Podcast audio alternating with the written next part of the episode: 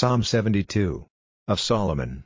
Give the king your authority, O God, and your righteousness to the king's son.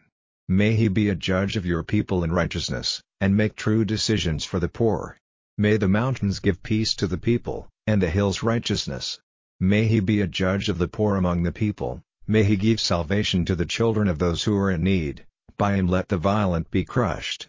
May his life go on as long as the sun and moon, through all generations. May he come down like rain on the cut grass, like showers watering the earth. In his days may the upright do well, living in peace as long as there is a moon in heaven. Let his kingdom be from sea to sea, from the river to the ends of the earth. Let those who are against him go down before him, and let his haters be low in the dust. Let the kings of Tarshish into the islands come back with offerings. Let the kings of Sheba and Seba give of their stores. Yes, let all kings go down before him, let all nations be his servants. For he will be a savior to the poor in answer to his cry, and to him who is in need, without a helper. He will have pity on the poor, and be the savior of those who are in need. He will keep their souls free from evil designs and violent attacks, and their blood will be of value in his eyes.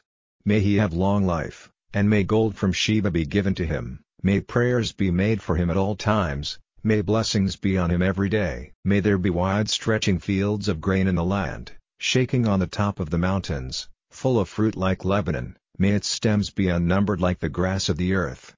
May his name go on forever, as long as the Sunday, may men be blessing themselves by him, may all nations be blessing his name.